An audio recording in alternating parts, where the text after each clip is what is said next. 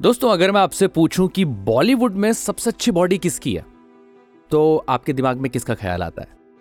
Of course Salman Khan, Sanju Baba, आजकल जैसे Hrithik Roshan, tiger Shroff, विद्युत जामवाल राइट लेकिन बॉलीवुड में बॉडी बिल्डिंग का ट्रेंड किसने शुरू किया? हमारे धर्मपा जी ने, और उससे भी पहले दारा सिंह जी ने। और पूरी दुनिया को अगर किसी ने बॉडी बिल्डिंग से परिचित करवाया है तो वो कौन है? हम सबके आइडल, और उन्हें कई यंग लड़के अपना भगवान भी मानते हैं। कई जिम्स में सिर्फ़ उन्हीं की फ़ोटो देखने को मिलती है।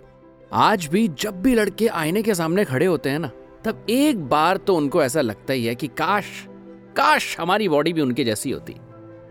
तो दोस्तों, आज हम बात करेंगे बिल्कुल ऐसे ही एक कमाल के जीनियस और लेजेंड हम सबके आइडल आर्नोल्ड श्वेजनेगर की।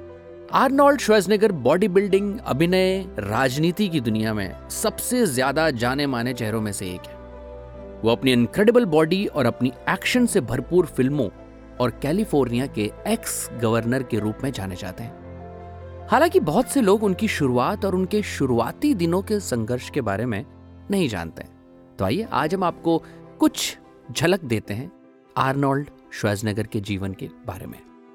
आर्नोल्ड का जन्म ऑस्ट्रिया के थाल में 30 जुलाई 1947 को हुआ। वो अपने पिता गुस्ताव और माँ ओरेलिया श्वेजनेगर की दूसरी संतान थे। उनके पिता पुलिस ऑफिसर थे और उनकी माँ एक हाउसवाइफ। आर्नोल्ड का बचपन चकाचौंध भरी ज़िंदगी से बहुत दूर था। वो छोटे से एक कमरे के घर में बड़े हुए, जिसमें पानी या बिजली भी नहीं थी। घर छोटा और परिवार बड़ा, इसलिए आर्नोल्ड अक्सर एक कुर्सी पर सोया करते थे। जीवन की कठिन परिस्थितियों के बावजूद, आर्नोल्ड के माता पिता उनसे बहुत प्यार करते थे और उन्हें हमेशा सपोर्ट करते थे। उन्होंने हमेशा आर्नोल्ड को अपने पैशन और सपनों को आगे बढ़ाने के लिए प्रोत्साहित किया। आर्नोल्ड छोटी उम्र से ही बॉडी बिल्डिंग के प्रति आकर्षित थे और उन्होंने दुनिया में सर्वश्रेष्ठ बनने के लिए अपनी कमर कस ली थी। आर्नोल्ड का पहला जिम उनके माता पिता के बेसमेंट का सेटअप था। वो कचरा, लोहा और घर के आसपास मिलने वाली बाकी चीज़ों से बने वज़न उठाते थे। बॉडी बिल्डिंग के लिए आर्नोल्ड की मेहनत जल्दी रंग लाई। उन्होंने सिर्फ़ 14 साल की उम्र में अपनी पहली बॉडी बिल्डिंग प्रतियोगिता जीती और फिर 18 साल की उम्र में उन्होंने मिस्टर यूनिवर्स का खिताब हासिल कर लिया। हालाँकि आर्नोल्ड की इस सफलता के पीछे काफ़ी स्ट्रगल रहा है। इतने बड़े बॉडी बिल्डर बन जाने के बावजूद उन्हीं की कम्युनिटी के कुछ लोग उन्हें पसंद नहीं करते थे। कई लोगों ने उनकी बॉडी को देखकर उन्हें अजीब और बदसूरत तक कहा। आर्नोल्ड को अक्सर उन्हीं के हम उम्र के लोग चिढ़ाया और धमकाया भी करते थे, और वो इतने फिट होने के बाद भी लगातार संघर्ष करते रहे। सभी चुनौतियों का सामना करते रहे। आर्नोल्ड अपने गोल पर डटे रहे थे। वो जानते थे कि बॉडी बिल्डिंग उनकी खूबी है और वो इसे अपना पेशा बनाने के लिए मशक्कत करते रहे। 1968 में आर्नोल्ड अपने इस सपने को पूरा करने के लिए यूएस चले गए। यूएस में भी आर्नोल्ड का जीवन इतना आसान नहीं था। वो लैंग्वेज प्रॉब्लम से काफ़ी समय तक जूझते रहे और उनके पास खुद के सर्वाइवल के लिए भी बहुत कम पैसे थे। उन्होंने ईंट पत्थर उठाने जैसे छोटे मोटे काम भी किए, पर अपनी प्रैक्टिस जारी रखी किराए के पैसे बचाने के लिए अक्सर वो जिम में ही सो जाया करते थे।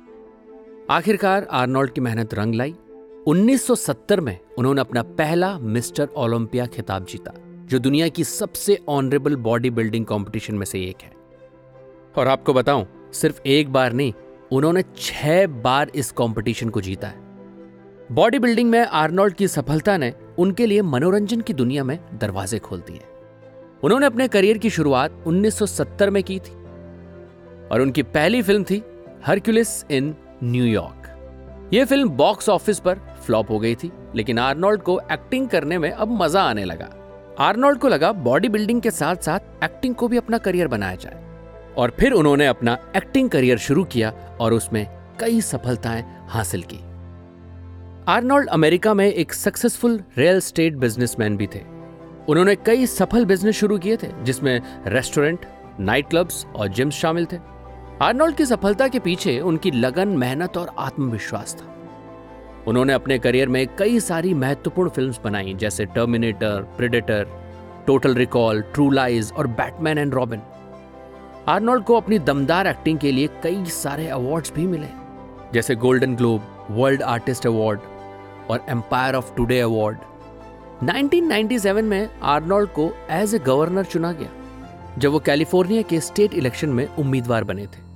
वो 2003 में फिर से गवर्नर चुने गए और उन सात सालों में लोगों की खूब सेवा की। आर्नोल्ड ने अपने जीवन में बहुत कामयाबी हासिल की है, लेकिन वो कभी भी अपनी अधूरी शिक्षा को पूरा नहीं कर पाए। आर्नोल्ड ईमानदार और मेहनती हैं, जो बड़े मुकाम पर पहुँचने के बाद भी सोच समझ के अपना फैसला लेते हैं। उनके बचपन में कई बार मेहनती दिनों के दौरान परिवार की समस्याओं ने उन्हें एक आदमी के रूप में बदला है। उन्हें स्मोकिंग की वजह से भी अपनी हेल्थ के लिए लड़ना पड़ा था। आर्नोल्ड ने अपने पॉलिटिकल करियर में भी कई कामयाबियाँ हासिल की हैं। 2003 में कैलिफ़ोर्निया का गवर्नर बनने के बाद उन्होंने कई इम्पैक्टफुल चेंजेस किए। उन्होंने कैलिफ़ोर्निया की जनता को सुरक्षित और फिट रखने के लिए कई अभियान भी चलाए। आर्नोल्ड की पर्सनैलिटी का एक महत्वपूर्ण भाग है उनका पॉइंट ऑफ़ व्यू वो दुनिया में एक पॉजिटिव सोच और काम के प्रति अपनी आइडियल लाइफ जीते वो उन लोगों को प्रोत्साहित करते हैं जो अपने सपनों के पीछे भागते हैं, मुश्किलों का सामना करते हैं और अपने जीवन के फैसलों पर डटे रहते हैं। आर्नोल्ड एक ग्रेट बॉडी बिल्डर एक एक्टर और पॉलिटिशियन है। उनके जीवन से हम ये सीख सकते हैं कि अपनी खामियों पर हम विजय कैसे प्राप्त कर सकते हैं। आर्नोल्ड ने हमेशा यही संदेश दिया है कि सफलता के लिए सिर्फ़ पर्सनैलिटी ही नहीं, बल्कि सब्र और मेहनत भी ज़रूरी है। उन्होंने दिखाया है कि अगर आप किसी भी काम को लेकर डेडिकेटेड हो तो आप कुछ भी कर सकते हैं। आर्नोल्ड श्वेजनेगर के जीवन के आधार पर हमें यह समझ आता है कि अगर हम अपने सपनों का पीछा करते हुए अपनी सफलता पर पूरा ध्यान देंगे तो हम कुछ भी हासिल कर सकते हैं। आर्नोल्ड एक सफल एक्टर, पॉलिटिशियन, बिजनेसमैन और सोशल वर्कर रहे हैं। आर्नोल्ड दुनिया के महान इंसानों में से एक हैं और उनकी ज़िंदगी से हम ये सीख सकते हैं कि पेशेंस, डेडिकेशन और हार्डवर्क के साथ जीवन में कुछ भी हासिल कर सकते हैं। वो हमेशा से ही ज़िंदगी को लेकर जिज्ञासु रहे हैं, कुछ इस प्रकार से कि जीवन में ऐसा और क्या है जो वो नहीं कर सकते, क्योंकि उनका ऐसा कहना है कि जो मैं नहीं कर सकता, वही तो मुझे सबसे पहले करके दिखाना है। ऑडियो पिटारा सुनना ज़रूरी है।